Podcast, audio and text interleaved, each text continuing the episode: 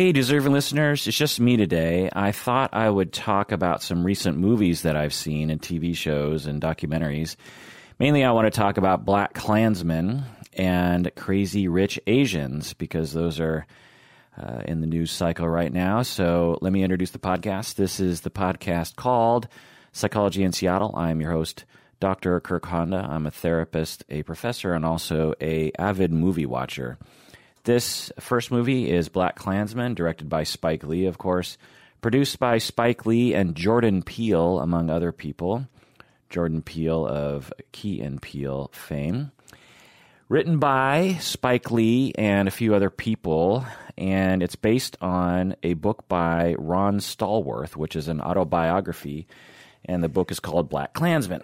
And it stars John David Washington, who is the son of Denzel Washington.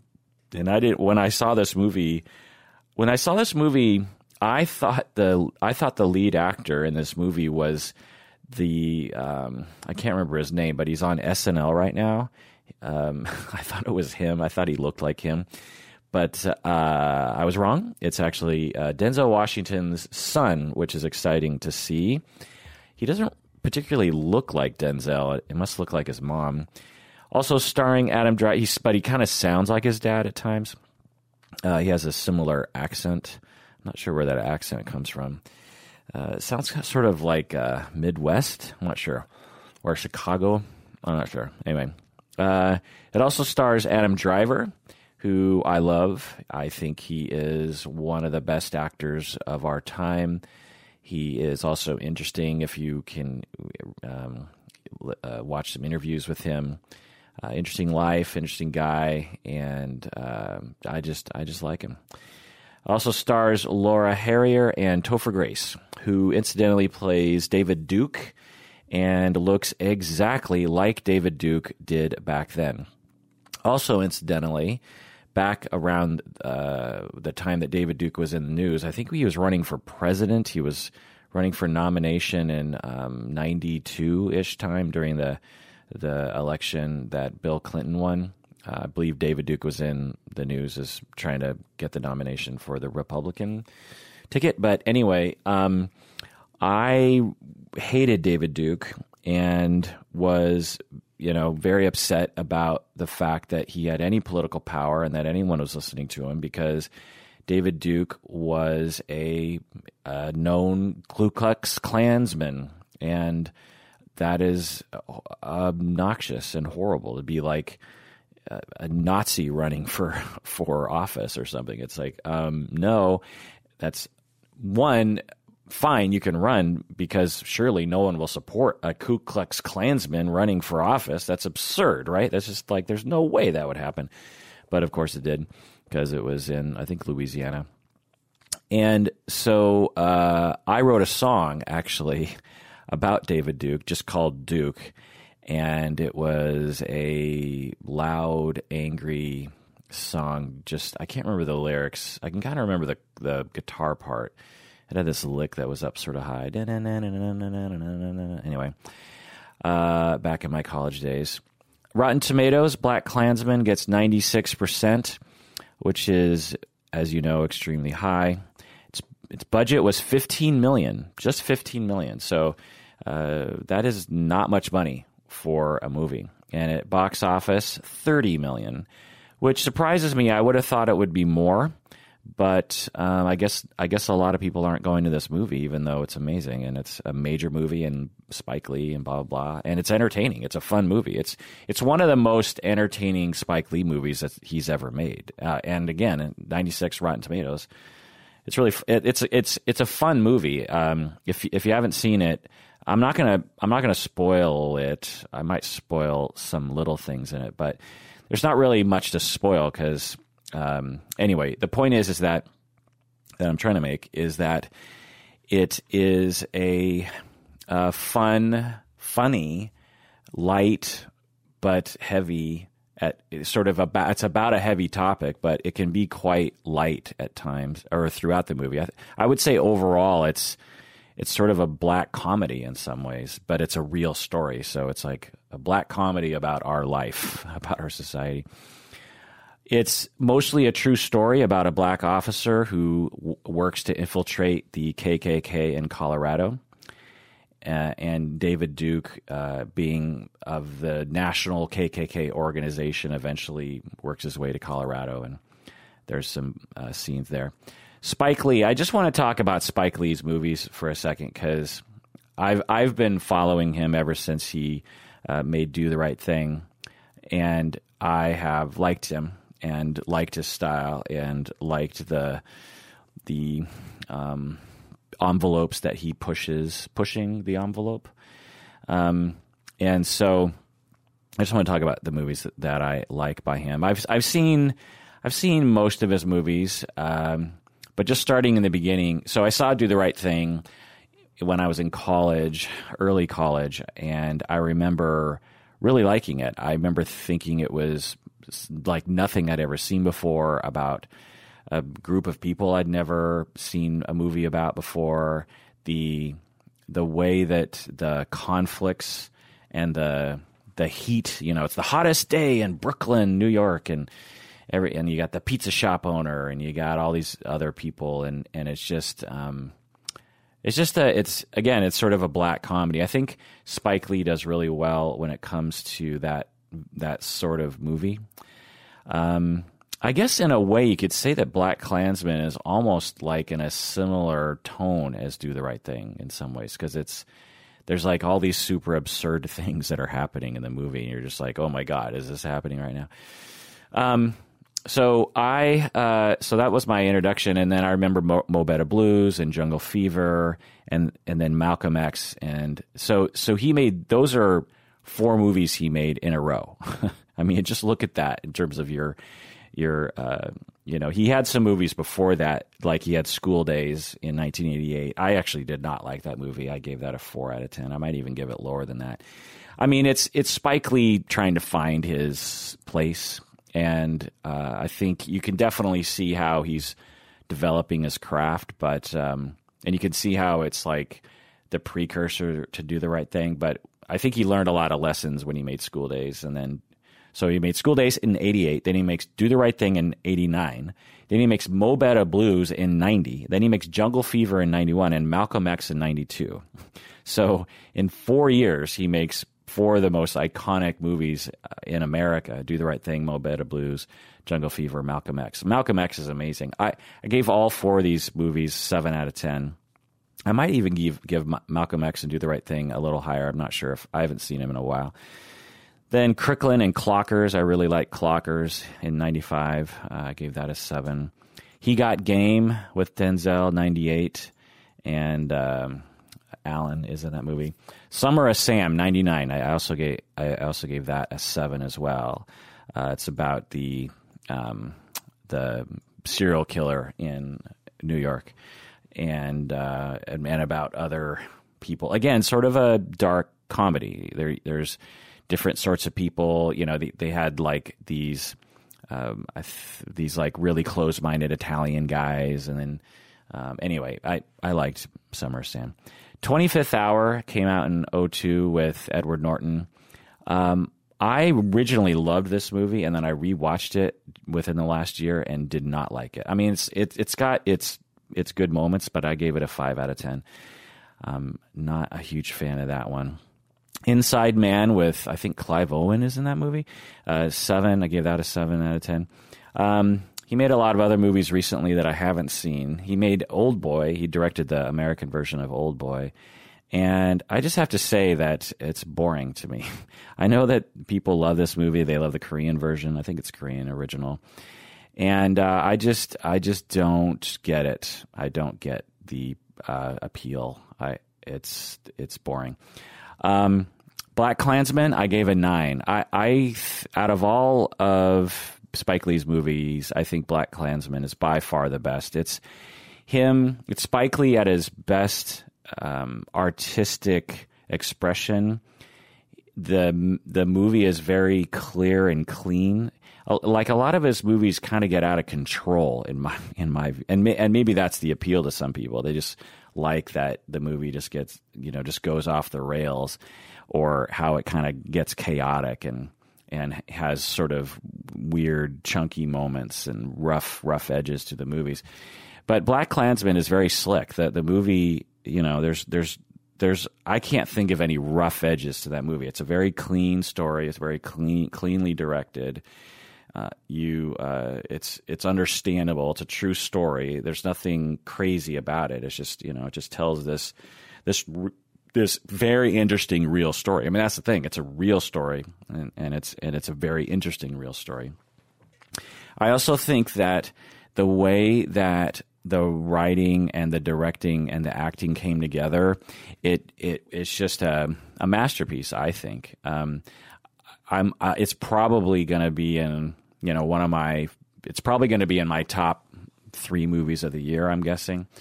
Uh, I I just really liked it.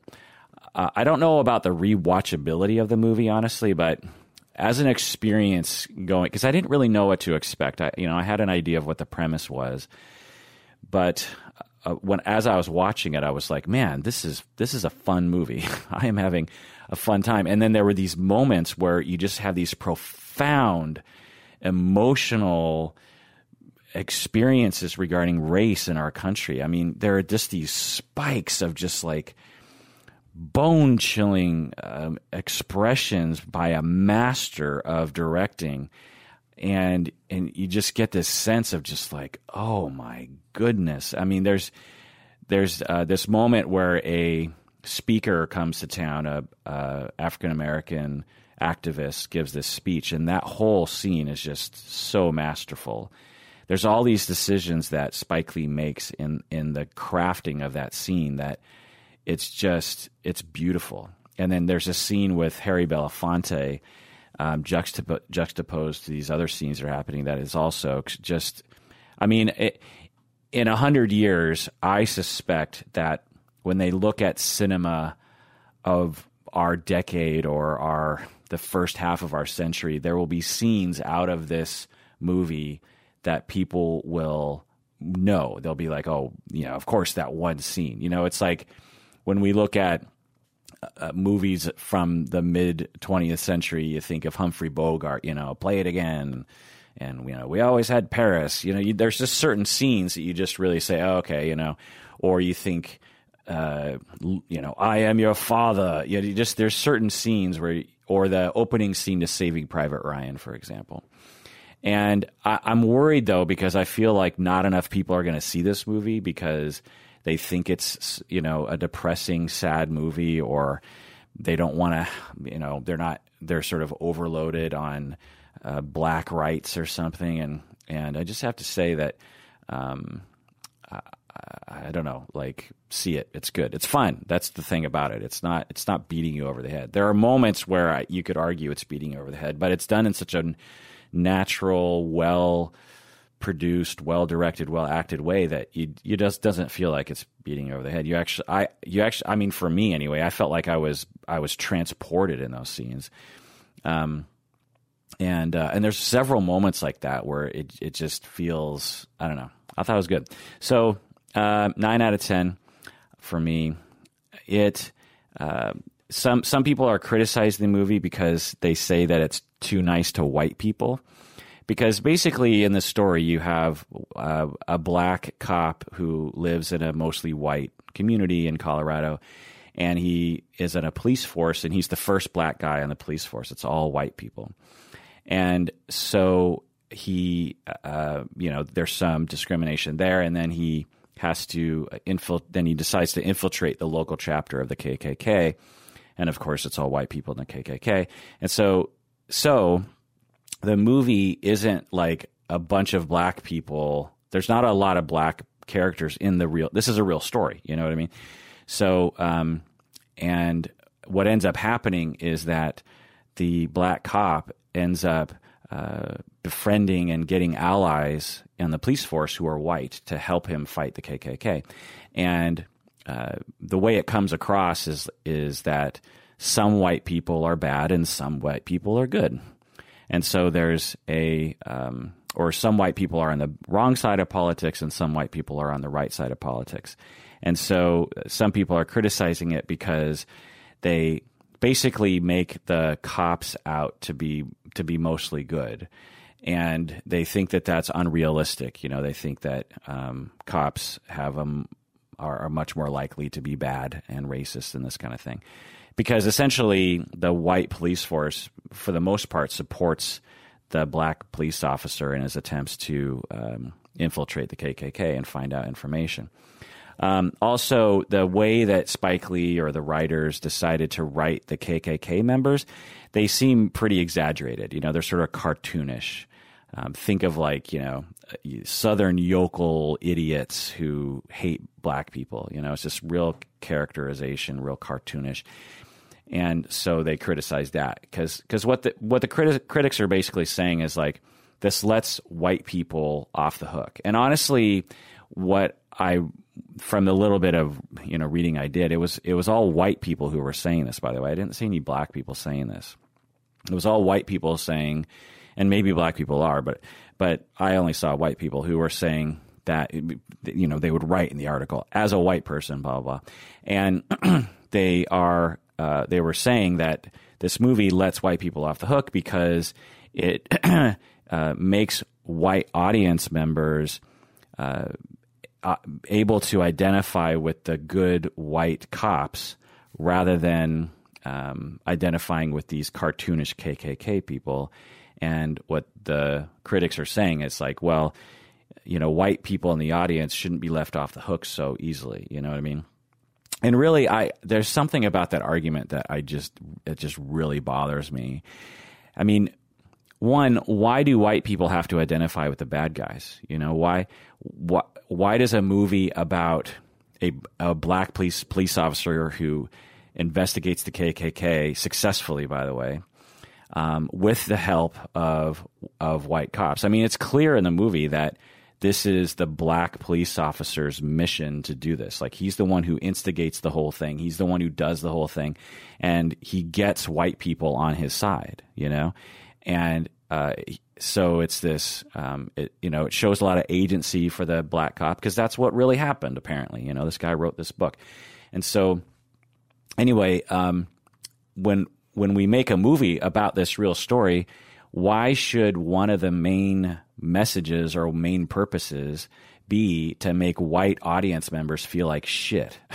I mean, who, who may or may not be guilty of such things we are all guilty of racism, black and white people, by the way. Now, of course, white people are more uh, problematic because they hold the power, and their racism uh, towards blacks produces much more uh, harm to black people for sure, just because of a majority and also white people. Uh, being in places of power and keeping white people in places of power for sure. I mean, it's not like a, it's not a, it's not an equal thing, but we're, but we're all guilty of racism uh, Asians are, black people are, white people are. Every everyone is guilty of racism. Uh, so why should the black people, you know, why should the white audience members?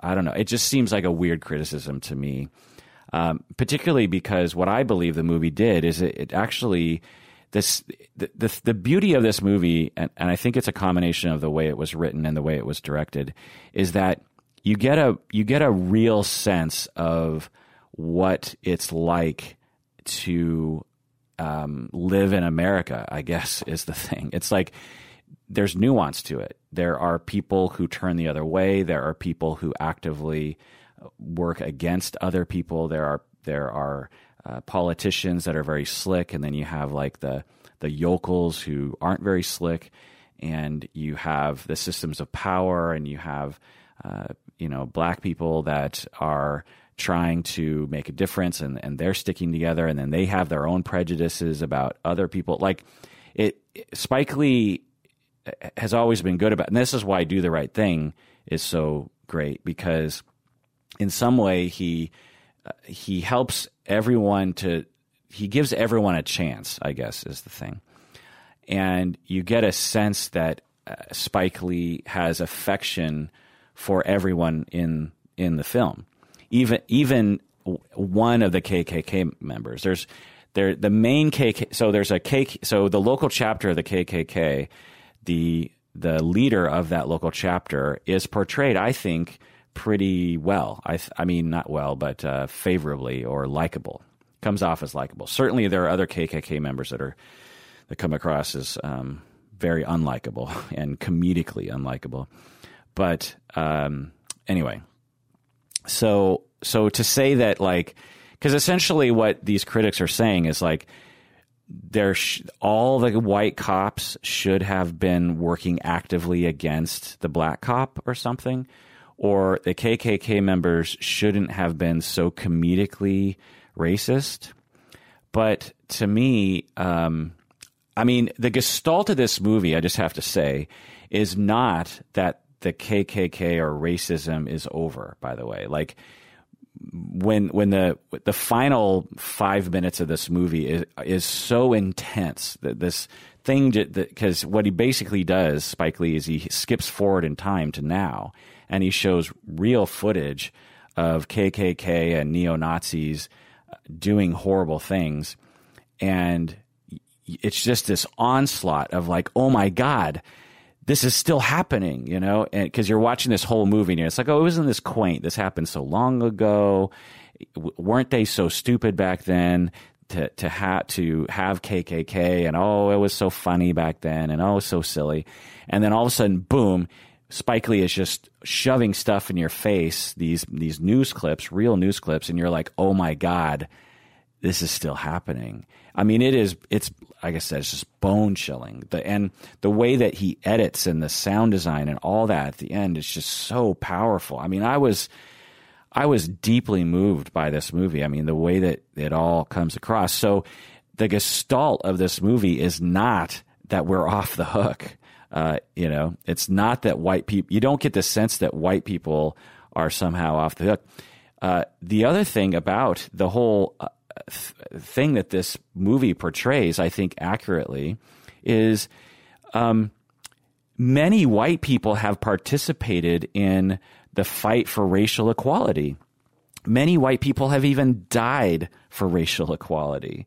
When Martin Luther King marched in Selma, there were many white people who marched right by him, and there were some white people who were, who were even murdered uh, in uh, that effort in and around the Selma uh, bridge incident, there were many uh, people who were murdered, including some white people.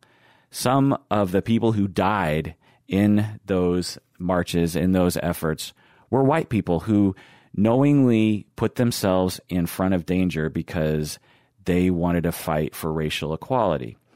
Racial equality and racism is all of our problem. We all have to work on it. It's not just for black people, okay? It is all of our problem. And white people, since the beginning of slavery in our country, have been fighting for it. I have uh, I've learned that I come from Quakers. I have a pretty strong Quaker uh, lineage that goes back to the 1600s in uh, emigrating uh, from uh, the UK to the United States, and they hated slavery. They they never owned slaves, and they spoke up against slave slavery. They snuck slaves out of the South on the Underground Railroad to the North. Uh, you know, uh, so and these people were putting themselves in harm's way, and I'm sure many were harmed by government or uh, by slave owners or whatever.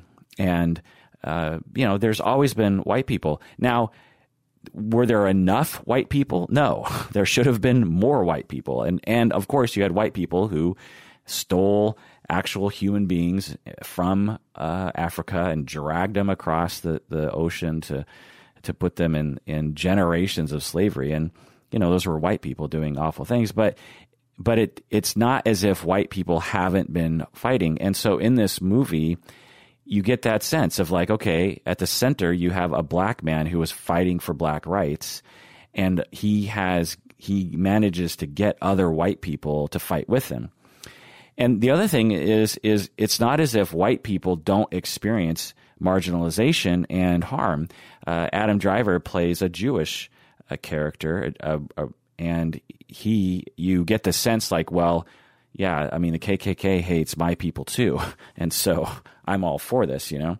Um, so it's it's not white black people aren't the only uh, targets, right? Um, and sometimes white identities are are absolutely in line. I mean, just you know, think about World War II. Anyway, um, actually, so along this line, um, a student of mine was just telling me a, a story about that they had heard. Uh, and there's a neighborhood near, or there's, there's, an island near near Seattle, or called Vashon Island, and um, they had heard the student had heard the story about how the this Japanese family had uh, grown strawberries out out there and had done some something kind of interesting in terms of the the practice of strawberry farming or something. But then during World War II, they were imprisoned by the uh, you know government of the United States because of racism. And when they got back, they uh, managed to get their farm back. And I was guessing that white people on Vashon Island must have preserved the farm for them while they were imprisoned, because in other communities that didn't happen.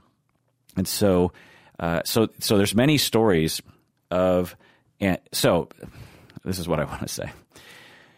The story of World War II and Japanese Americans being imprisoned, uh, American citizens born in the United States being imprisoned by the by the federal government without hardly any protest by white people. By the way, um, there were there was there's many things to say about white people in America in response to that. Most people did nothing. Uh, and then there were a small amount of white people who actually made it happen, right? You have Franklin Delano Roosevelt and other people who actually pushed for this sort of thing.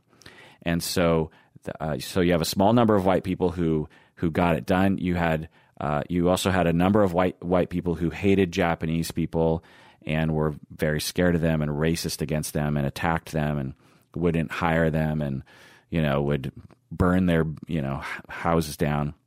And then you have a, a vast sea of white people that did nothing either because they didn't care or they were passively racist or scared of doing anything.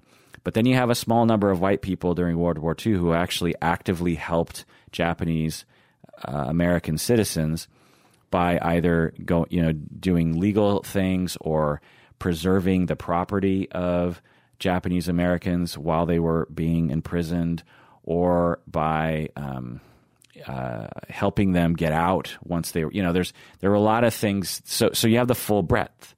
So you can't just say, "Oh, white people need to feel like shit because of what happened in World War II." No, what what we need to say is that what there were there was there was a wide variety of responses from white people during World War II to the imprisonment of Japanese Americans, and it's the same when it came to and when it comes to black white relations in the United States. You have you have the same spectrum. You have some white people who are uh, actively fighting against uh, equal rights. You have some who are just passively letting it happen.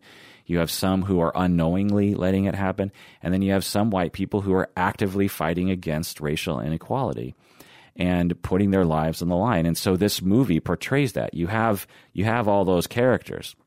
Now, what some critics would say is, well, there weren't enough bad white people in the movie. And, you know, I guess you could make that argument. But to me, the movie needed to make some sacrifices in that reality in order to make it entertaining, I guess. Because I was just trying to think, like, well, where would you put a white person in there that was of that sort? And it's just like there weren't enough characters to provide that. Anyway. Um, okay. So, again, just to conclude about this movie, um, it's uplifting in a way, it's also simultaneously terrifying. It's very moving. Uh, there are there are there's a again when the activist is giving a speech that's one of the most like amazing scenes I've ever seen in a movie. And then all the stuff that happens at the end, including the news clips, is just like this whirlwind of reactivity for me. Very moving it's a funny movie, and I think it's educational too. I think people you can learn about.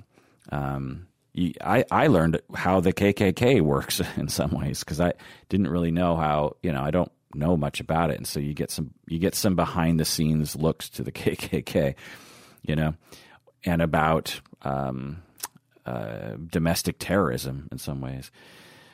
Um, okay, so that is that movie. Let's take a break. When we get back, I'll talk about Crazy Rich Asians.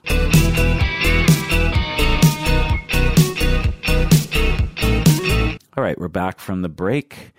All right, let's talk about Crazy Rich Asians. Directed by Jon Chu, who is Taiwanese American, born in California. Jon Chu uh, directed this movie. He's mainly known for directing the Step Up movies, um, of which I didn't know until looking it up that there are several Step Up movies. Uh, the Step Up movies are about dancing. They're I think they're rom coms. I think I've seen the first one. I think the first one has Channing Tatum in it and it's all about it's rom coms about dancing, and uh, if you're into that sort of thing, then you probably love those movies and you know all about Jon Chu. And if you're not, then you have no idea who Jon Chu was, just like I didn't. Uh, Jon Chu also directed Now You See Me Too, which, uh, if it was anything like the first one, I'm sure it was a, an atrocity and he also directed Jem and the Holograms, a, a real, real, you know, non-animated, real life version of Jem and the Holograms. If you remember that cartoon back in the day. Uh, Crazy Rich Asians. The movie was based on a book by Kevin Kwan of the same name. It stars Constance Wu. Constance Wu. I, I want to talk about Constance for a little bit. So she's the center of the movie. You know, so the movie. Again, I'm gonna not spoil much because there's not really much to spoil. But the movie is about a um, a, a Chinese American girl who was born in the United States, um, and her and she meets a a Chinese fella who is very rich, and she and he invites her to Singapore to a wedding, uh, his like best friend's wedding, and uh, she this this American Chinese girl gets to meet his family, who are all these crazy people, and and uh, she gets to meet all these crazy rich, uh, um, crazy and rich people in Singapore, and she you know it's a fish out of water rom com essentially. So Constance Wu, the girl, she is at the center of all this and uh, you know needs to carry most of the movie. And she is she's amazing. She's an amazing actress. I mean, just there. There's this one scene where she's really sad and and she has to cry, and it seemed so real to me. I mean. The, t- the way th- there's a certain way that people cry in movies that always I can always tell it's like oh this is what they do when they act cry there's a way that when you actually like the next time you actually see a human being cry in your real life, like if you're a therapist and you have a client or something, um, I feel like I see people cry every day as a therapist and as a professor. Um, you know, st- students and clients and supervisees are crying all the time, which is great because motion is good. And there's a, and I, so I have a lot of experience seeing people actually cry, and I, I, I can there's a big gap between that you know the way people actually cry and the way people cry in movies. Well, the way Constance Wu cries in this movie, it seemed so genuine. It, was, I mean, it must have been some heavy method acting from her in those situations because it was just like because the thing that uh, you know maybe if you're not a movie sort of behind the scenes buff like I am, the thing that always uh, makes it hard for these actors to do this sort of thing and do it well is that for these big budget movies, they often will, um, you know, you're you're sitting in your tra- you're you're an actress, you're sitting in your trailer and you're getting your makeup on, and you know someone's doing your hair, and you're tired and you're waiting around, and you know, and then someone comes to you and says, you know. You, you got half an hour till you're seen, and you're like, okay. And then some some gets delayed because some light doesn't work, and so two hours later, you get dragged onto the set, and you're you know you're sort of like, wait, what am I doing? What's my character? Because you're you, and then now it's okay. Now you have to suddenly become this other character, and then you sit down, you, and then there's all these directors and assistant directors and key grips and camera guys and light guys and sound guys and you know set guys and uh, script people and you know there's just all these people and they're all just and all those people are just kind of wandering around living their lives trying to do a job and they don't really care about you and your stupid scene. They're just you know they're just thinking about how how do i get through this day because i'm at work and so everyone's in different states of emotion and the director you know might have a lot of different things on their mind uh, you know the the lens has to be just right or the lighting seems a little funny or there's a no there's an airplane flying overhead it's driving everyone crazy. And so you come onto the scene and and now you have to all of a sudden you know go act. And you have to somehow like one act. To remember your lines. Three you have to act in line with the last scene that was in the script, which might actually not be shot until five weeks later. You know, you might shoot the movie in reverse because of budgetary and production issues. And so you have to somehow know like where am I in the story right now and and what would my character where would that my character's uh, emotional arc be in this situation and and there are just several moments in this movie where I just saw this this just um, wonderful Asian um, face acting so well. Like there's it was so there's a certain genuineness I would say I guess that she brings to acting. Like you get you get a sense that this is, a real character there, and you, you can tell that she puts in little quirks and mannerisms that no director could tell you to do. You know. So I, I just thought she was great. And it was even more apparent because the acting around her is just so, some of it is so bad.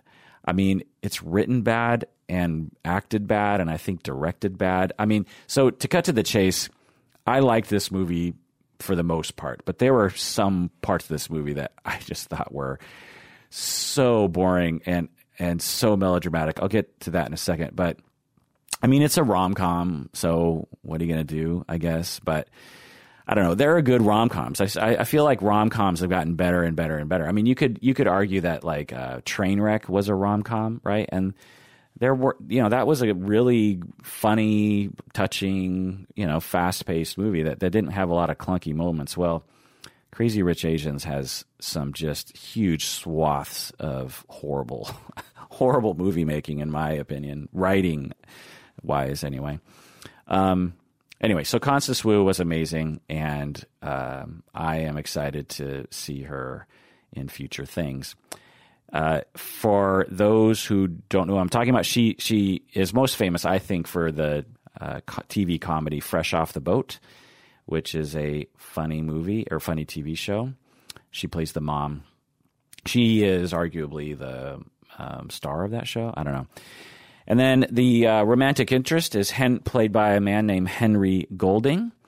I that so this movie Crazy Rich Asians is very, you know, people are seeing it a lot now, and so all of a sudden people are stopping me on the street and saying I look like this guy.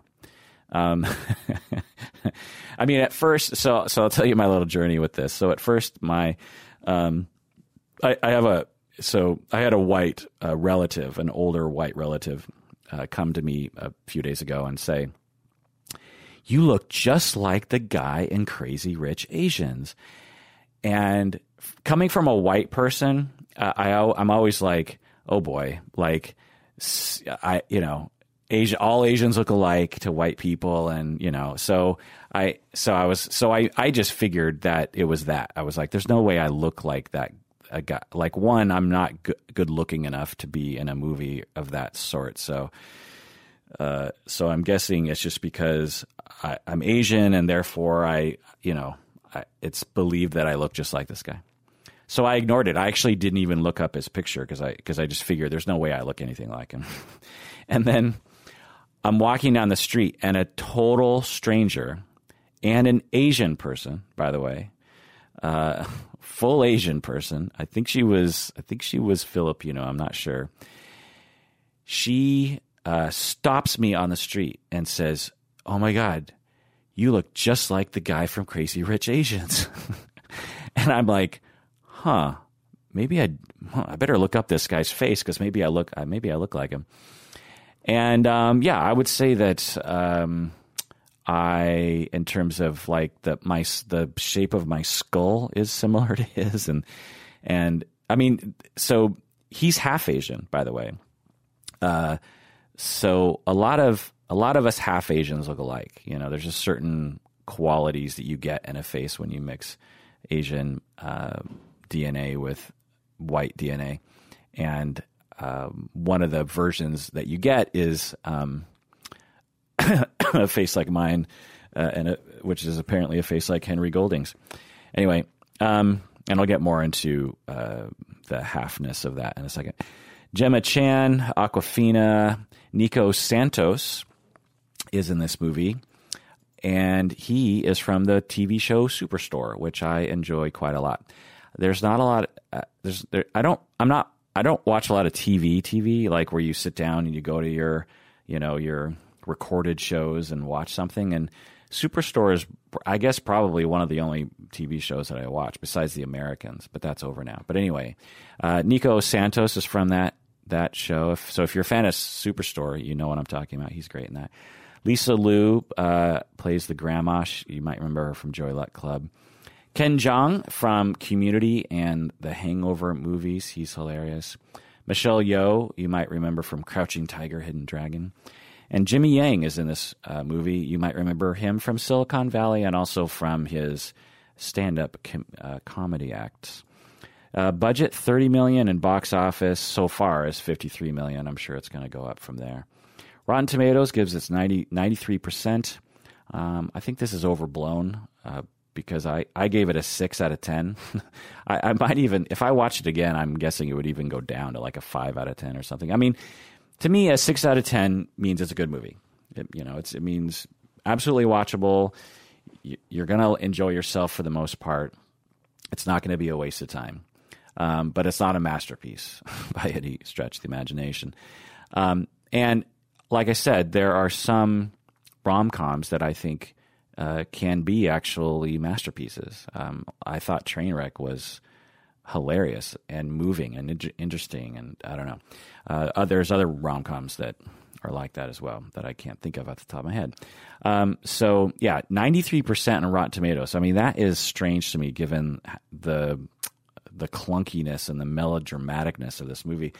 I think that it's overblown uh, due to two factors. One, I think people are sick of heavy movies, and I think that when people go to this movie, they're like, okay, it's an all Asian cast, and um, you know there, there's going to be a lot of talk about racism and how white people are terrible and stuff. And there's really all there's some of that. There's like it, it kind of starts with that. Like there's this scene in the beginning that's kind of like that, but but for the most part, the whole movie it's just a straight up rom com. Like you could replace all those characters with white people and it wouldn't really change the story at all. Like you could make them all like crazy New York or crazy Long Island white people or something and and it would have been like the exact same story and all the beats would have been the same. I mean, certainly there are elements to this movie that make it particularly um, Chinese, but uh, you know the food and the games they play and the kind of some of the things they talk about. But really, I mean, this is an American rom com. Is is so? I think people are like sick of all the heavy movies, and they just they just want to sit down and watch something easy. Um, and also, I think that um, they thought it might not be easy, and so I think a lot of people are like, "Oh my god, this is a great movie," because I think um, there aren't a lot of easy movies uh, lately. Also, I think people are upping their rating because they feel bad for us Asians.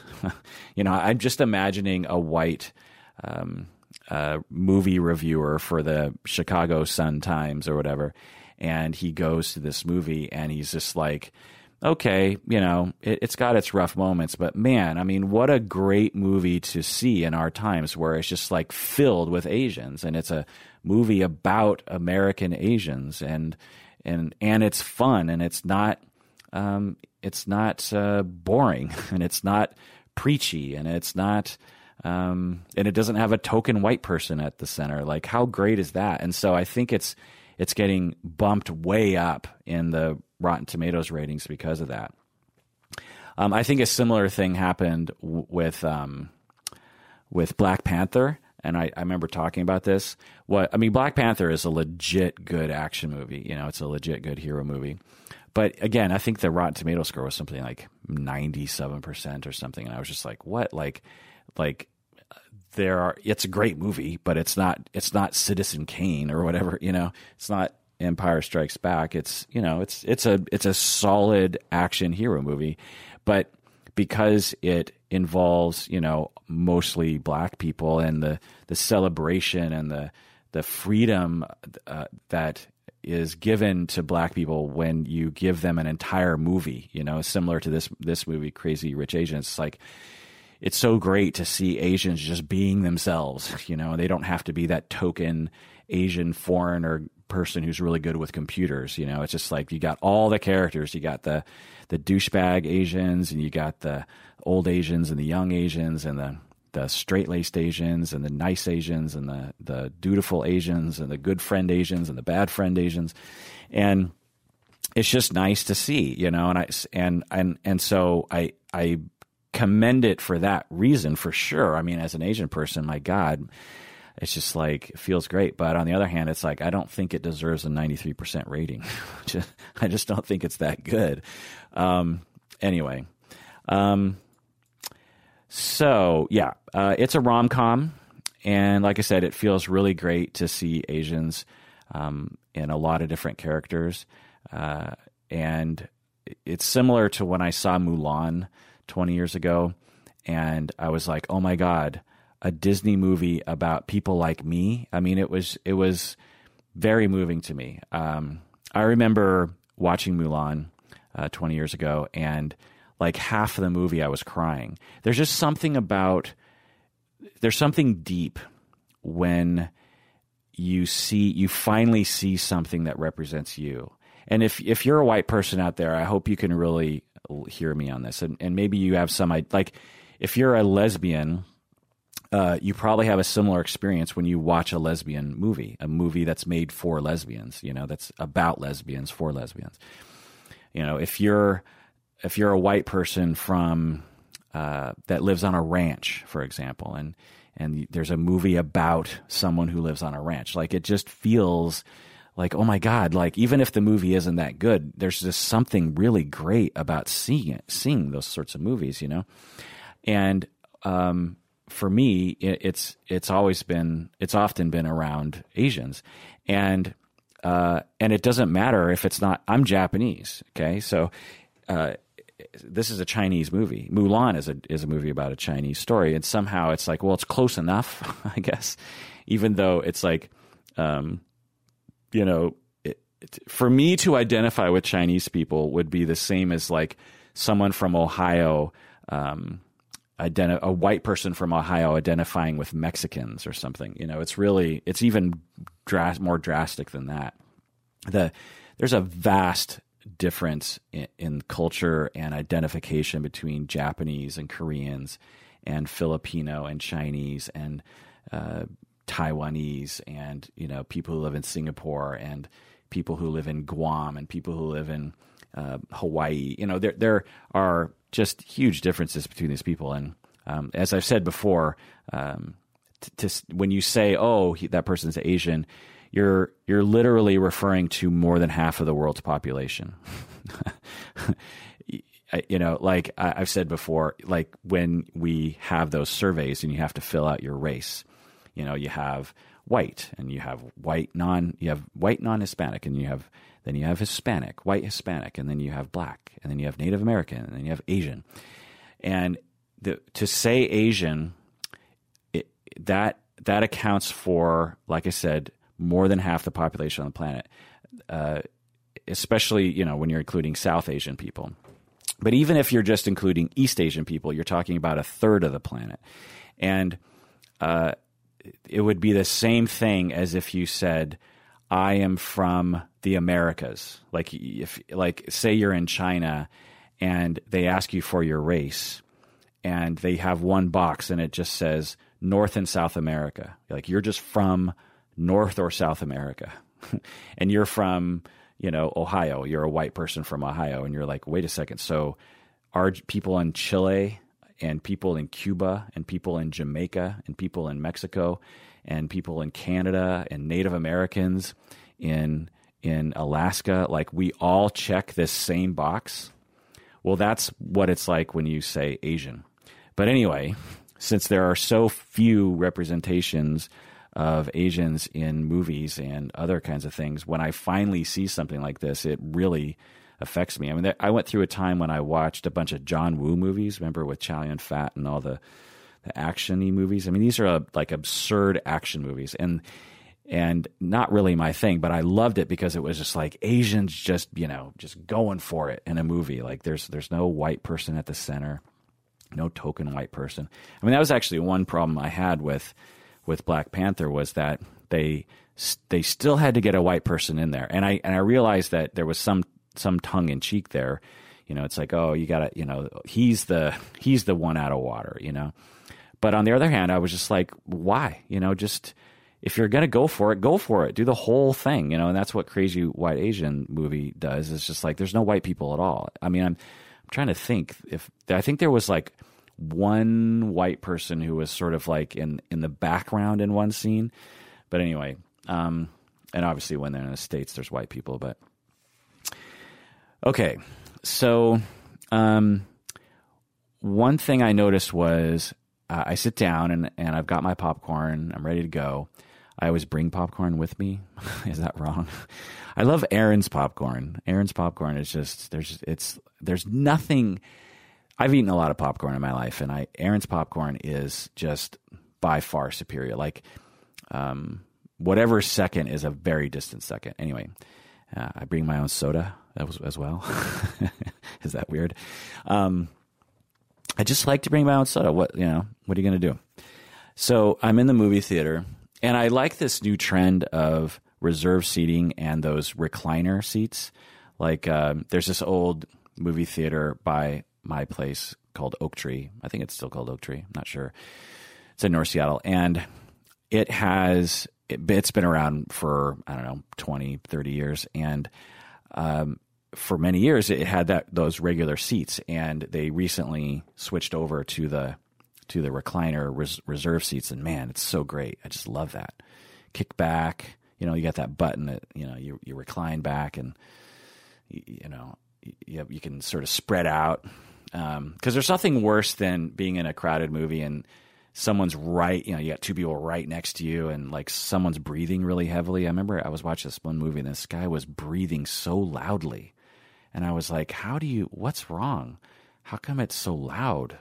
like it's just right in my ear. Anyway, I shouldn't be mean. Maybe there's some kind of condition that the guy had. Who knows? But anyway, so I sit down with my popcorn and my soda, and the previews come on. And right away, I'm like, oh, you know how normally, like, if you're the, the previews are usually geared toward the audience of the movie, right? So if it's an action movie, you'll see previews of action movies. If it's a horror movie, you'll see previews of horror movies, right? And and as soon as this movie started, I was like, well, are they going to do rom coms or what are they going to do here? Because it's you know it's an Asian rom com, so what's going to happen? Well, the first one was they start off with John Cho's new movie, which is like a thriller. Um, his daughter gets kidnapped or something, and um, it looks pretty interesting. John Cho, uh, he plays Sulu in the new Star Trek. He also was in Harold and Kumar. Uh, it looks interesting. So I was like, oh, okay, that's what they're going to do. They're going to show Asian movies at the beginning of an Asian American uh, movie, which I thought to be kind of bothersome because it's like, um, you know, it'd be like you show a white horror movie and then you just and, and, and then you show a white rom com in the preview just because it's white people, you know. it's just like ugh. But anyway, so they show this John Cho movie, and I'm like, okay, yeah, they're, they're probably that's probably correct that people who are seeing Crazy Rich Asians, um, on average, are probably more likely to see John Cho's movie. Anyway, so that was interesting. Then, after the John Cho's pre- the movie preview, proceeds to play a black, an all black movie, all black cast. I'm like, oh, that's interesting. So so they think oh, that non-white people are seeing this movie, and so therefore they're more likely to see this African American movie. And then the second preview was also an African American cast movie. And the third movie, and the fourth preview, and the fifth preview. It was all African American previews. So they start off with the John Cho, and it's then it's all African American previews. And you know, by the fourth one, I just it was depressing because one, I'm thinking, so they because they obviously were looking for like other Asian American movies to preview, and they could only come up with one. There's only one, and then they're like, well, what else do we got to preview before Crazy Rich Asians? Hmm. Well, how about we just go with any person of color? because honestly, I don't think Asian Americans are the target market for African American movies. Like, I think the target market for African American movies are African Americans. like, now it shouldn't be that way. Like, everyone should just go to see movies regardless of the race, right? But, but in terms of like marketing wise, in terms of the likelihood of someone going to a movie, I, I, I mean, maybe Asian Americans are slightly more likely to go to an African American movie than a white person would. I, maybe, um, but I don't know. That's not my sense. Um, so I don't know. It just was a kind of a sad commentary, you know, because there's been a lot of talk in the media and at the Oscars about underrepresentation of black people in Hollywood, right? It's like, oh, the first black you know director to win this thing. It's been this long and stuff. And i'm and i'm and i'm like well what asians aren't even being talked about. Like we're not uh, we're not even being talked about, or we're barely being talked about in terms of how underrepresented we are, and you know, and it's this is and so it's like in a time when it's fairly obvious that African Americans are underrepresented in Hollywood, and yet there are many movies focused on African Americans. There's not enough, but there are there are many. You know what I mean? Like, and the other thing is that I started thinking about as these previews were happening was I was like, I, I it would be a fun game to just walk up to someone and say, okay, rattle off as many white actors and actresses that you can think of. You know, Meryl Streep, Robert De Niro, Edward Norton. You know, you just you just start rattling off all these white people, and then you say, okay, tell me as many black uh, actors as you can think of. You know, in, in, Idris Elba and uh, Denzel Washington, and you know, you just start naming all these black people, and then you go, okay, Asian Asian actors. Name as many Asian actors as you could. I would venture to say vast majority of Americans couldn't name a single Asian actor, not one. Okay, I would have a hard time, you know, and that's because you know I don't get a chance to see much of it, but I'd be able to name some, right? Anyway, so uh, it's just kind of an interesting situation. On the other hand, I'm I'm not one of those people that's just like, well, we need to pass legislation to make Hollywood make more Asian movies. You know, I I think there are bigger fish to fry, honestly. Like in terms of uh, problems we have in our society, I, I don't I don't think that. Um, making Hollywood more representative is like the top of our list in terms of what we need to be focusing on regarding social justice. I think there are people on this planet who are currently um, they can't even they don't have the luxury to even think about the racism they're experiencing because they don't have food or they don't have clean water or they don't have medical care or they um, have to work 12 hours a day for you know seven days a week or they don't have enough education to tell them to wear a condom when they're having sex i mean there are there are people on the on the planet who are being told like really horrible things that are affecting their lives and their communities, and and um, and we're just ignoring that.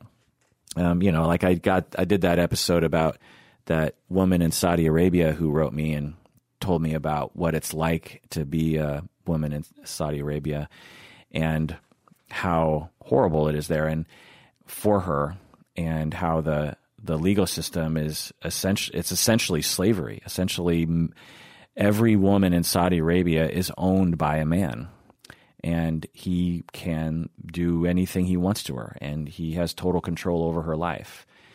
And it, um, I, I sort of knew about that, but I, but upon reading the specifics from this listener who wrote in, I was like, oh my god, like, because you know when you hear about news stories, like, oh yeah, it's happening far away, but when someone actually communicates with you directly and says, "This is what my life is like," it it just you get a real sense for it. And anyway, so if if as a society, I'd much rather have us focus on stuff like that than on Hollywood representation. I think it's important, Hollywood, and it affects things, you know, because it gives role models and um, it changes people's opinions about different groups when they're exposed to them and all that. That's great.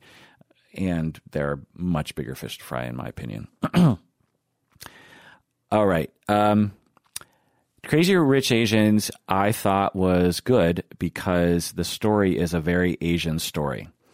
You have over controlling parents who focus on tradition too much, according to American notions, and uh, the parents focus on materialism too much and on how things look too much. Um, again, according to Americans, um, it's very Asian story in that uh, the kids actually truly want to please their parents. Like if this movie was made um, with an American sensibility, there. So the, the the I won't I won't ruin the movie, but essentially the climax of the movie involves not the relationship between the girl and the guy. So most rom coms, there's a girl and a guy, they fall in love, they have some major crisis in their relationship, they break up, and then the very end of the movie they get back together, right? Well, this rom com is is you know it's no different than that. I'm not spoiling anything because you've seen the formula a billion times. But the difference with this movie, I think, is that it it says it in a very Chinese way, in that it isn't the the climax is not between the boy and the girl. The climax is between the girl and the boy's mother.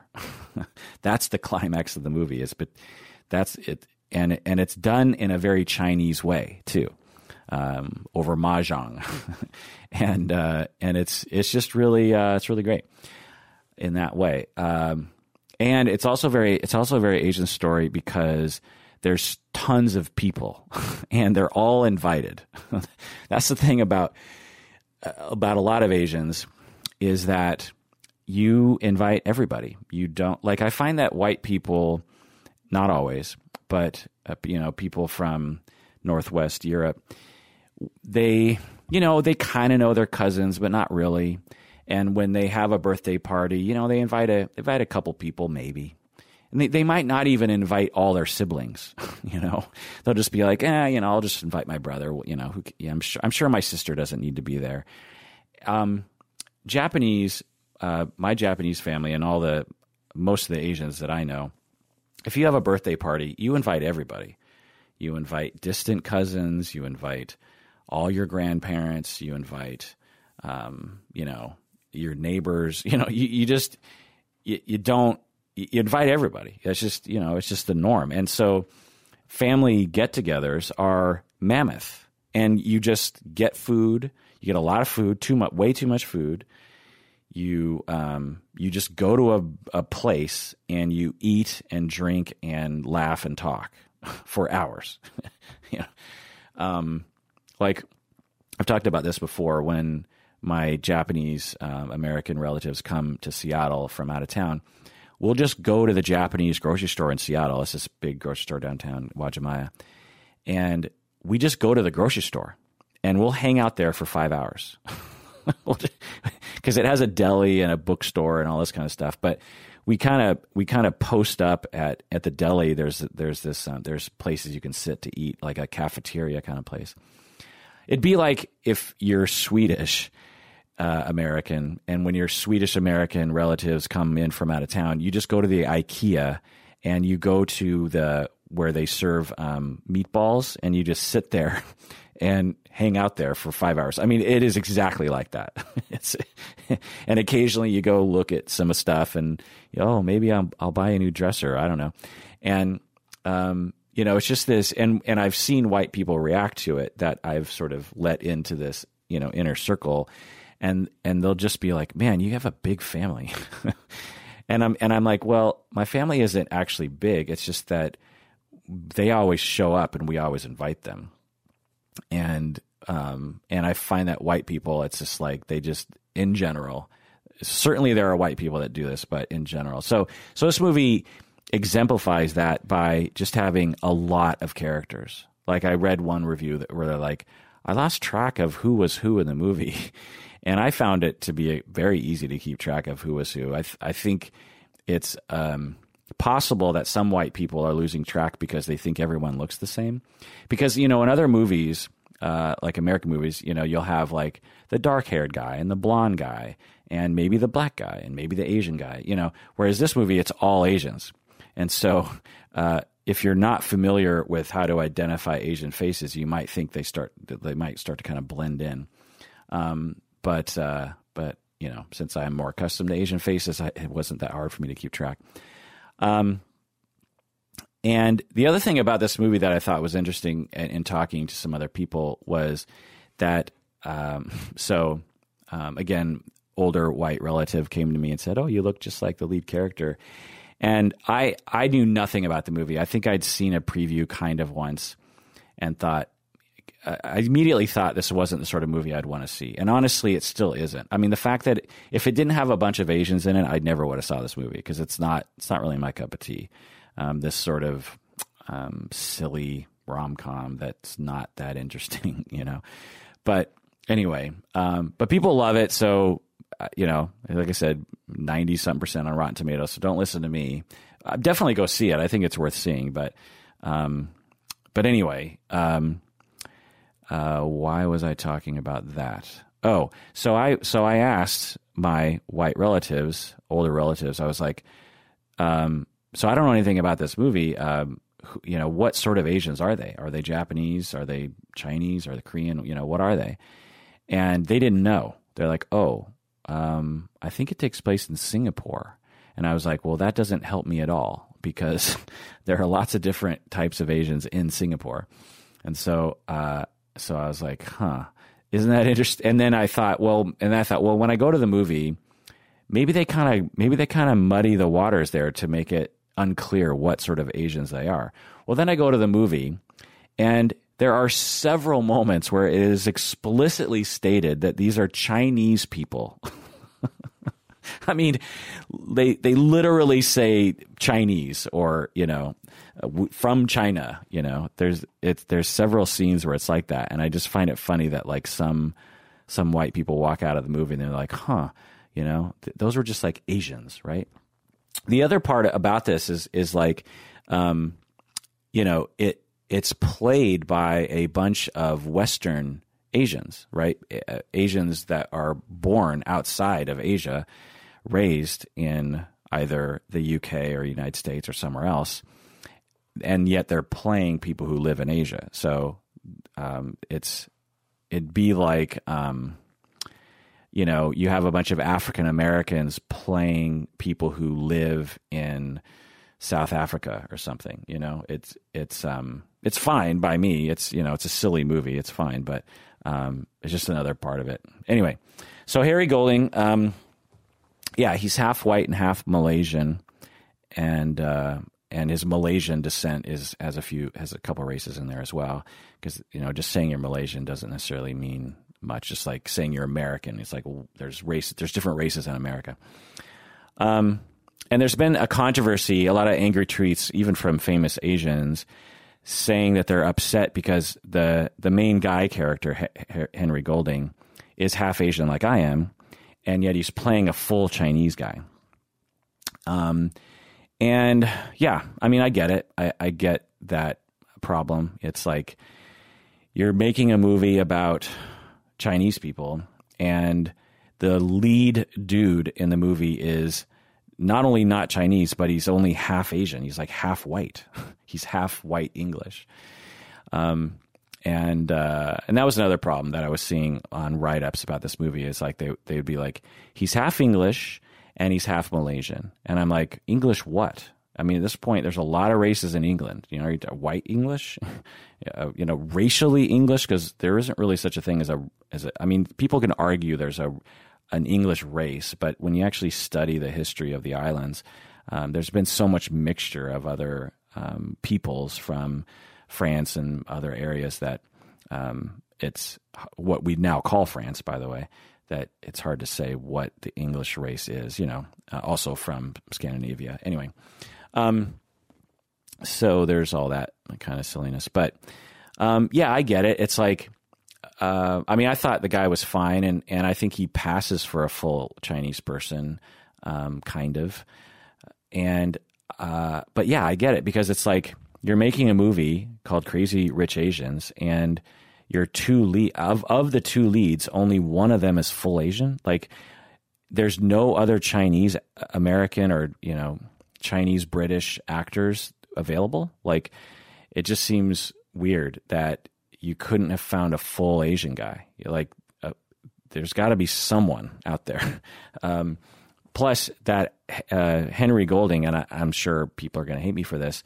I didn't think he was that great of an actor. I mean, I thought he was fine. I thought he did a fine job, and maybe it was the writing and the directing, but he he was he was really a um, uh, sub subpar to Constance Wu. I mean, Constance Wu was just acting circles around this guy, and uh, you know, I don't know if it was that's how, how it was written or that's how he is, but there were so many moments when I I just wanted to I just wanted to reach into the screen and grab this guy and either tell the character you know, tell the writers, write this man some better lines. Like, give him life. Like, he's such a, such a, I don't know, just a drip. I don't know.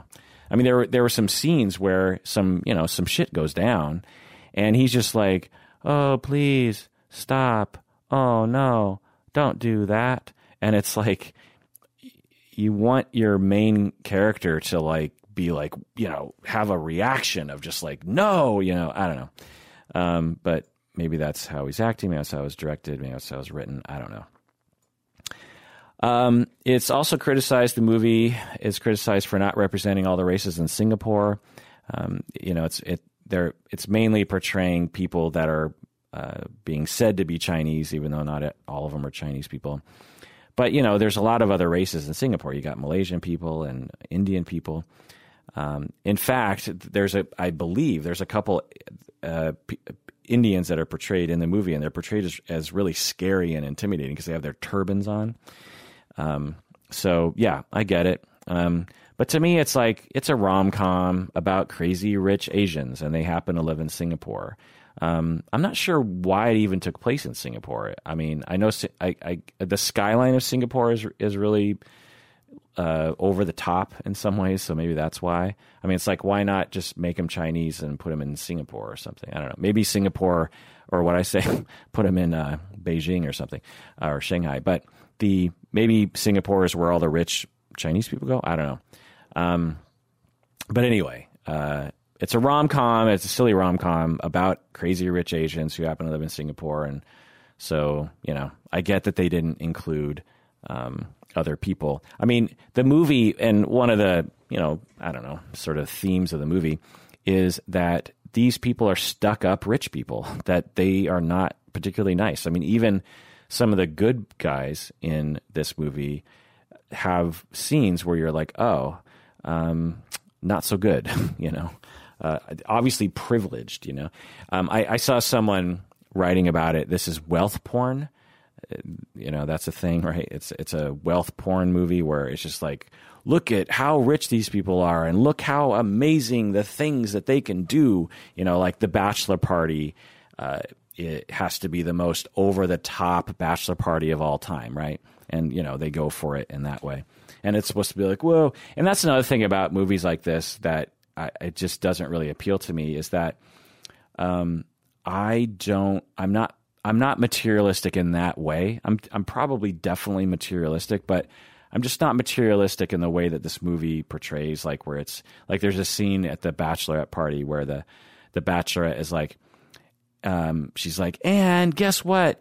we get an all a free shopping spree at the local shopping village. They're on this like tropical island, and it, this you know she's like a free shopping spree, and it's like unironic, right? It's not they're not even making fun of her in the movie. It's just like supposed to be like, oh my god, that's so awesome that you know they have so much money that he they can just do a free shopping spree, and it's not even at like you know a, like a major store, you know, like a expensive like I don't know what are expensive stores that people go to, but it's like they're on a village, they're in a they're in a you know a like a tropical island, so it's just like island clothes.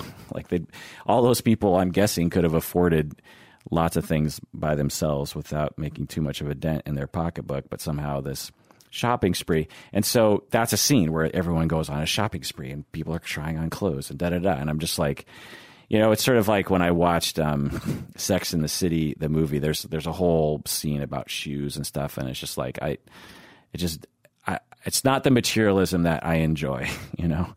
Um, anyway, so uh, there's that.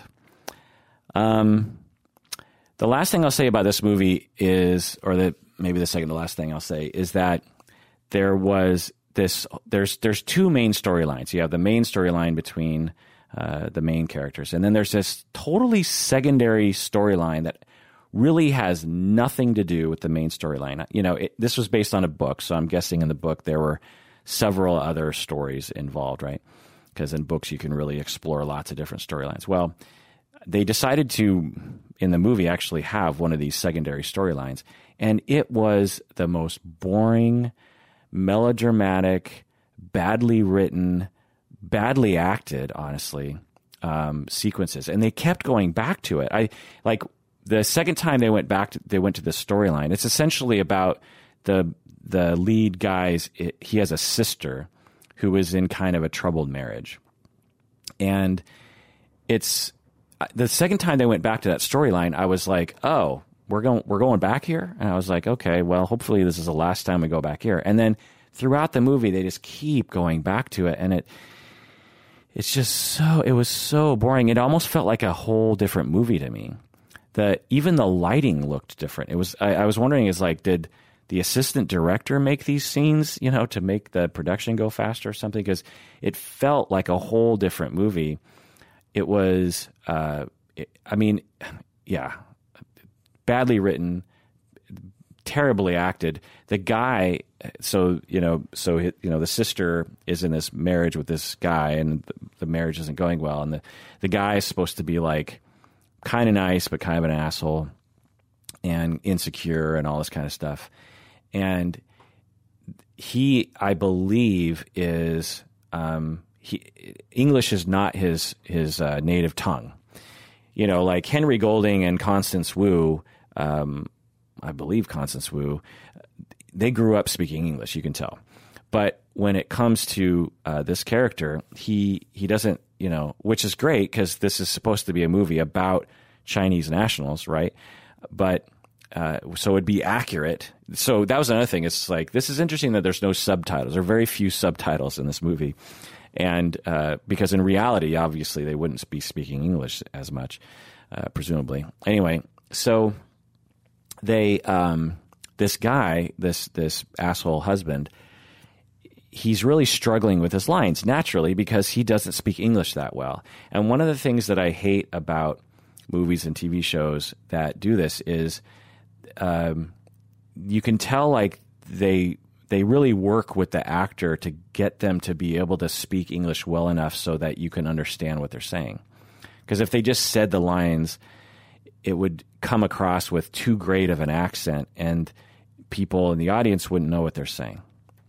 Well, what ends up happening, from my estimation, is the actor is so bogged down by trying to speak words that they don't really know how to say, and they're over focusing on their accent, and they're really trying hard to use the right vowel sounds, and because of that, they're not acting naturally. They're act they're acting and speaking in this very unnatural way. Like there's a way that people talk naturally in a language that is not theirs. Like, you know, you you you know people do this all the time. Like you meet someone and they they don't speak English. Say you speak this is your native tongue. You speak English. You know, someone from France comes over and they you know they speak English kind of and you know well enough to communicate and they start talking with you. There's a, there's a certain cadence to the way they talk. And yeah, there's an accent, and yeah, they, their grammar isn't always great, and you know it's fine. But there, there's a certain way that they talk that that comes across as natural. Well, in movies and TV shows, I, I noticed that they um, these actors are they don't act like that.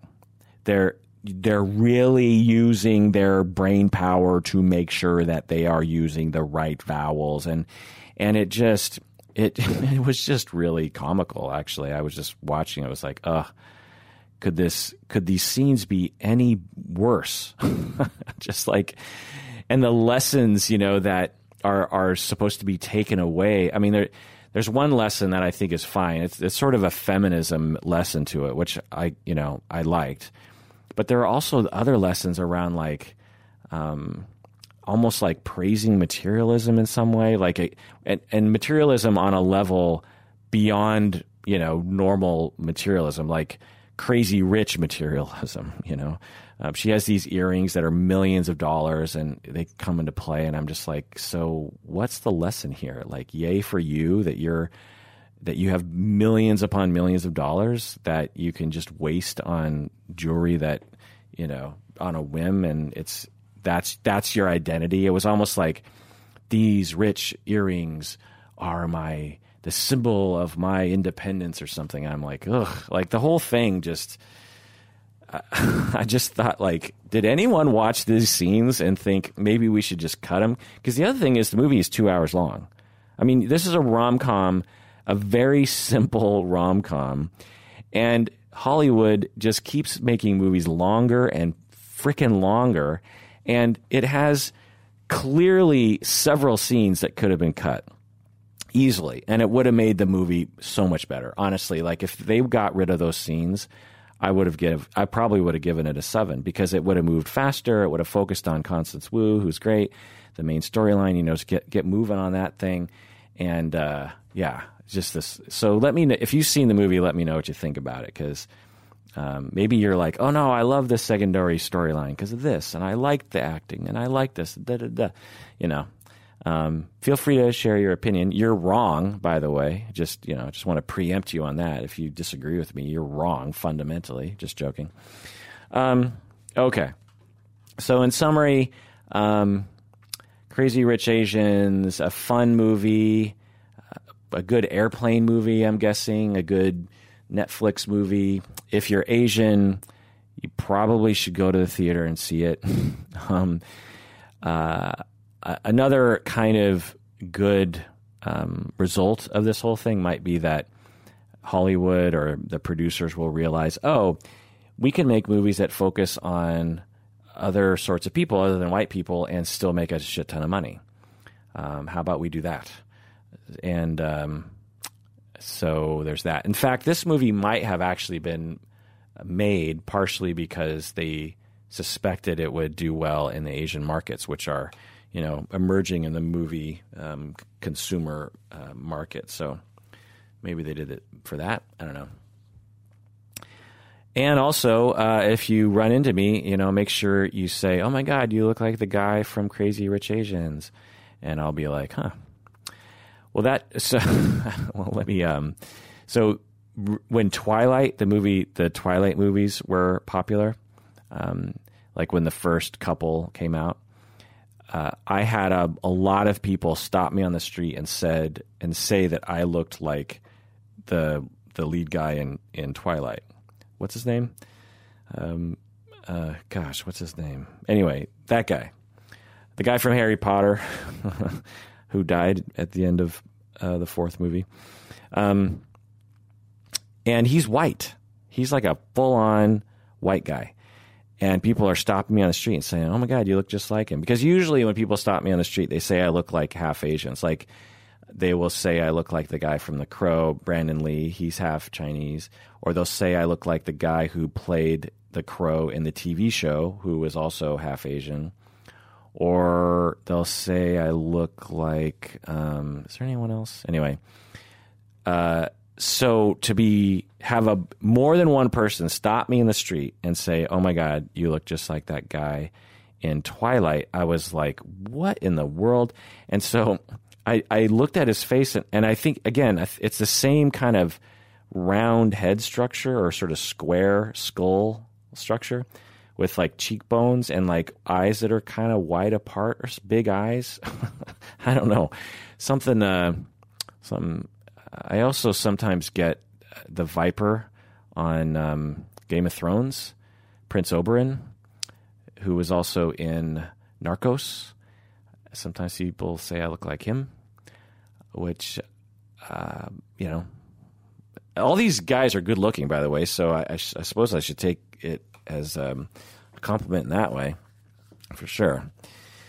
Um, you know, you know, things will take a turn for me when people are like, "Oh my God, you look just like Mr. Miyagi from Karate Kid."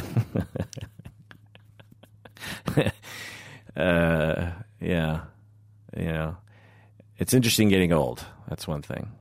Uh, and uh, you know, one day I guess I'll look like Mr. Miyagi or some other old guy. All right. Well, that does it for that episode of Psychology in Seattle. Thanks for joining me out there. Oh no, no, no! I wanted to actually keep wanting to end this podcast. I wanted to briefly go over other things I've been watching. Um, I, have been I watched the Vietnam War documentary that came out last year. It's on Netflix by um, uh, Ken Burns and a woman who worked with them. I can't remember her name. Uh, awesome documentary, the Vietnam War. Uh, just a one of the best documentaries I've ever seen because it it really it, you know because it goes into American politics, it goes into Vietnamese politics, it interviews North Vietnamese army people, you know, communist Viet Cong. It really humanizes the whole thing, man. It's just it's just a really really great movie. Uh, I rewatched Star Trek Four: The Voyage Home, the one where they go to San Francisco and back in time, and they they get the whales. Um, charming as always, but uh, man, um, did we have different standards of uh, of film uh, back in 1986? I mean, there there are some real real rough moments in that movie that uh, we we must have forgiven. Um, I saw Mission Impossible Fallout with uh, Tom Cruise and I gave it a five out of ten. It was it was good. It was okay. It uh, it's not amazing. It's fun. Uh, I might give it maybe a six. You know, uh, good action movie. Nothing interesting happened. You know, it's not. It doesn't stick with you. As soon as it's over, you just walk away. You're like, okay, that was fun. Um, yeah, I think the Mission Impossible movies have always been good in that they don't fall into the James Bond problem. Like the new James Bond movies, I consider them to be way too self-important. I mean, the, the new James Bond movies are just like totally opposite of what the old James Bond movies used to be. The old James Bond movies were just like were like the Mission Impossible movies, where it's just like you got this action guy at the center, and you you know you have action and intrigue and and costumes and nice suits, and you just go for it, and and nothing complicated. The new James Bond movies, I find to just be annoyingly self-important. Like they're trying to they're trying to make it all kind of gritty and angry and and super heady, and it's just like God, get over yourself. Um, I saw a great movie. Thank you for your service. Came out last year. It star, stars uh, Miles Teller, if you know him from. Um, uh, a lot of great movies. I'm trying to remember the different movies that he's been in. But um, thank you for your service. Uh, I gave it an 8 out of 10. It's a movie about three, it's a true story actually, about three Iraq veterans who come back from the war. And it is interesting. It is educational about post traumatic stress disorder. It is educational on oh, this is what it's really like to be a vet. Um, I have vet friends um, who, one of whom died in Afghanistan, and um, I, I, just found this movie to be really interesting, compelling, a very powerful story. So, if I recommend one of these movies, thank you for your service. Incredibles 2, saw that, 7 out of 10. Fun, fun movie. Love all Pixar, love uh, uh, Incredibles one. Uh, Incredibles two was not as good as Incredibles one, but definitely had some amazing moments. I mean that uh, Jack Jack the baby is just is just a hilarious character. Uh, saw Jurassic World Fallen Kingdom. Uh, gave it a four out of ten. Uh, it's it's not good, but fine to watch, but not good. Uh, Molly's Game. Finally watched that movie. Uh, six. I gave it a six out of ten. Pretty interesting. Um, I could have bumped it up to a seven, maybe. Uh, you know, it's a it's an Aaron Sorkin movie. You can't go wrong. Saw Pacific Rim, the the new one, Uprising. Uh, did not like it. Gave it a three out of ten. Thought it was the first Pacific Rim movie was kind of like uh, it was good. The first Pacific Rim movie a few years ago was great because it was so straightforward. Like it, it's basically a Transformers movie without all the stupid stuff. Like the Transformers movies have a same problem as like the James Bond movies. Like the Transformer movies are trying to be so self-important and just trying to like super elaborate situations where Pacific Rim just said, okay, you got big monsters coming up out of the sea attacking the cities, and then you got humans who put themselves in these giant robots, and it and you, and they just battle it out. That's just it's just that simple. There's no bells. It's just nothing other than that. And so Pacific Rim was really refreshing because it was like, oh, okay, that was fun, you know, and, and it got high ratings, I think, because of that, even for me. But then Pacific Rim Uprising, it's just like, okay, that again, but not as good, like not nearly as good. Um, so there's all that stuff. I, I watched the 1517 to Paris, gave it a 5 out of 10. This is a, a true true story uh, directed by Clint East, Eastwood about these veterans or um, military guys who are traveling around Europe and they're in Paris and uh, a terrorist gets on this is a real story he a terrorist enters a train they're on a train um, you know passenger car and the um, the terrorist has guns and bombs and stuff and he and these three uh, American military guys tackle him and and detain him before he can kill anybody else. And um, it's just this really heroic situation. And the movie is stars the actual dudes who did it.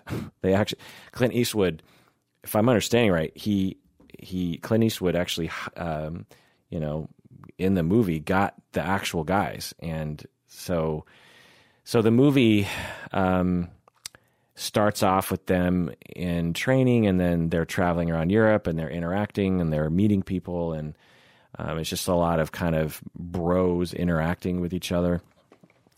And I just found the movie to be just boring until the action, and then the end. There's the um, that you know, 15 minute sequence in in which the terrorist um, tries to kill people on the train, and and that's fascinating. That whole scene is really interesting. But the rest of the movie, I just thought to be just like, you know, you, you had a great premise of like, okay, I want to make a movie about this event that happened, but then you had to, but then whoever had to write this script had to like write an interesting script up until that moment, and there just wasn't anything interesting.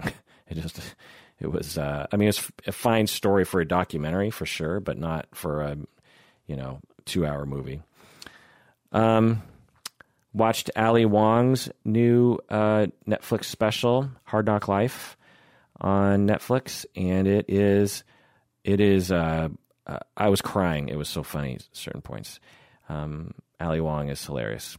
Eight out of ten. Uh, I've, I've probably talked with you about everything else. Oh my god! so you know um, Tommy Wiseau, right from The Room. Well, he and Greg Sestero got together to make another movie recently, and they released it. And so we went to our uh, artsy theater here in Seattle and watched it. It's called Best Friends, and it is a sort of it's sort of an interest. It I thought it I thought it was interesting. Uh, I gave it a three out of ten because it's not a good movie, but I thought there were some interesting scenes. Um, So for you Wiseau fans out there, you've probably already seen it. Um, there's certain parts of it that are just like, oh, is this is this sort of emulative of their real life? I don't know. What else can I talk about here? I've probably already talked for too long, so let's wrap it up. That does it for that episode of Psychology in Seattle. Thanks for joining me. Please take care of yourself because you deserve it. You really, really do.